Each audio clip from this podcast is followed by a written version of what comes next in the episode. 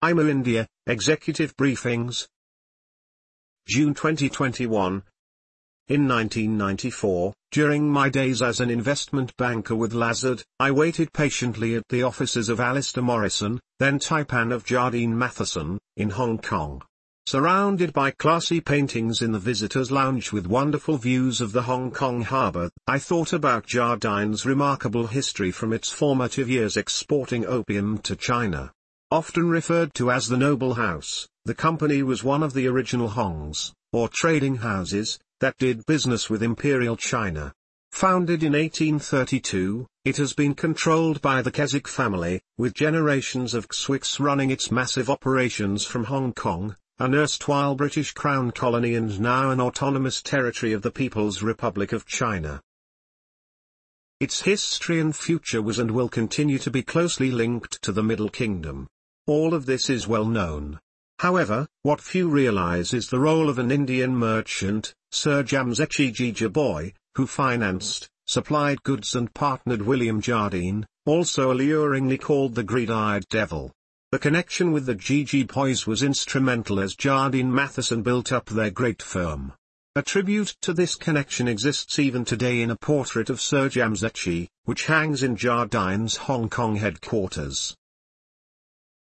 India's recent historical links with China were not limited to business and trade. They were political and military as well. Indians played a key role in the Battle of Hong Kong in the Japanese invasion, during World War II. The British had hardly prepared themselves or Hong Kong's Chinese population for war. According to historical records, when the real fighting came, it was the British army that broke ranks and fled. The Indians, on the other hand, fought bravely with the Rajput and Punjab regiments holding ground. But Hong Kong fell when the Royal Scots Regiment gave way. The Rajputs took the brunt of the fighting from the Imperial Japanese forces and were the last army unit to withdraw. The Royal Singapore Artillery, consisting entirely of Indian soldiers, too, took casualties in the Battle of Hong Kong. Eventually, Sir Mark Young, the British governor, surrendered at the Japanese headquarters in the Peninsula Hotel. This was perhaps the only conflict where Chinese and Indian troops fought together. However, historical events leading up to early 1900s and beyond were unpleasantly different for the Chinese, leading to their humiliation and consequent animosity towards India. The Opium Wars were fought between the Imperial Qing dynasty and the British over trading rights for the sale of opium, produced in India but consumed in China. In fact, in 1895, opium exports constituted 14% of the revenues of the government of India. Despite decrees by the Chinese emperor to stop the opium trade, the British using military might unrelentingly persisted with it. The bulk of the actual fighting forces were, however, Indian.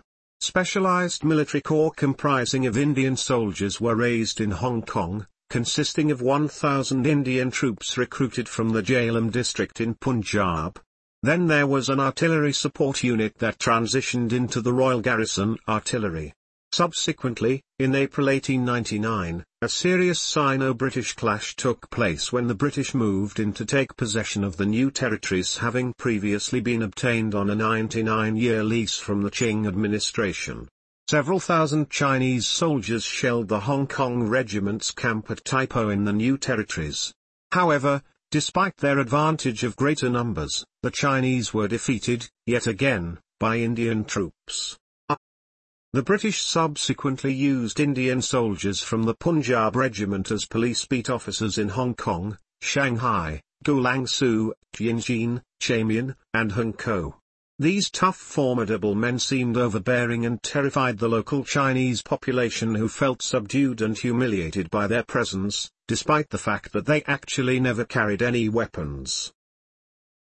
The fact is, British control of China and their influence over its administration were made possible only by the deployment of Indians. The face of military might was effectively those of men from Rajputana and Punjab. Much to the annoyance of the Chinese, Indian troops were a constant presence in Shanghai and other provinces. Interestingly, in addition to the British Indian Army, several princely states provided their armed forces for battles in China. During the Boxer Rebellion, an armed and violent insurgency against overseas influence, when Chinese troops targeted foreign property and Christian missionaries, cavalry and infantry regiments from the principalities of Jodhpur, Bikaner, Gwalior and Alwar fought alongside the British Indian Army. It was here that Maharaja Ganga Singh, of Bikaner, won his first set of battle honours. The Jodhpur Lancers were led by Lieutenant General Sir Pratap Singh, a son of the Maharaja of Jodhpur. Following in the martial traditions of Marwar, until Sir Pratap had killed the first Chinese soldier, the Lancers only used the blunt end of their armor, honoring their commander to be the first to draw blood in battle. As the troops advanced towards Peking to relieve a siege on diplomatic missions, a cavalry regiment, Skinner's Horse, now a part of India's Armoured Corps, was a part of a multi-nation alliance. The regiment clashed with the Mongol cavalry. Other Indian regiments included the 24th Punjab, 7th Bengal, 1st Sikh, the 7th Rajput, Poona Horse, and Bengal Sappers. Most of these regiments continue to be a part of the Indian Army. Several towns and villages were burnt and housing destroyed, in the plunder that followed. Those cities that provided safe havens for the rebellion, were severely punished. The British commander of the Indian Army, General Sir Alfred Gaselee, a Punjabi-speaking officer of the Sikh regiment, allowed his men to loot the defeated, which they did with uninhibited impunity. Chinese historians presumably have a record of such incidents. An opinion paper published by the China Institutes of Contemporary International Relations, CICIR, China's premier think tank on security and international strategy, authored by Professor Hu Shisheng, alludes to the fact that the unreconcilable differences between New Delhi and Beijing are based on the legacy of the colonial era. For the Chinese government now, and in the future, this will be hard to ignore. The CICIR is directly under the Ministry of State Security, China's external intelligence establishment.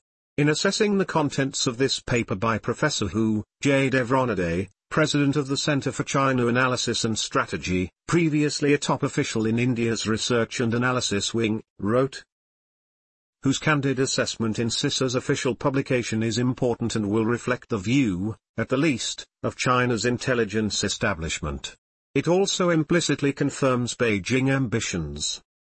After the defeat of the Chinese in the Boxer Rebellion, the Indian government's political agent in the court of the Chogyal of Sikkim, toured the border areas with Tibet. Accompanied by several companies of the Sikh Regiment and Gorkha Rifles, the officer went deep into Tibet and engaged with the Tibetan resistance leading to a massacre of their forces. In this process, the boundaries between Tibet, Sikkim and the Kingdom of Bhutan were redrawn.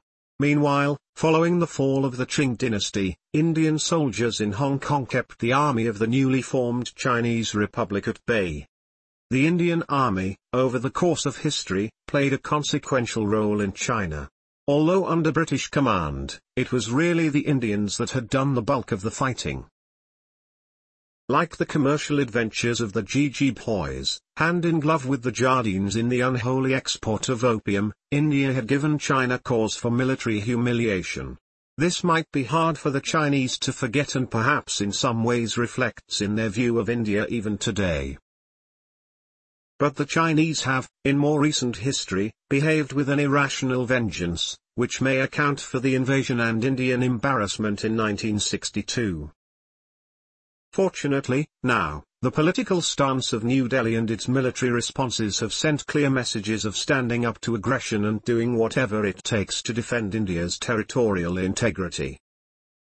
The Jardines, on the other hand, cleverly mended fences with Beijing, moving into more acceptable businesses including retail, real estate, hotels, shipping, construction and automotives.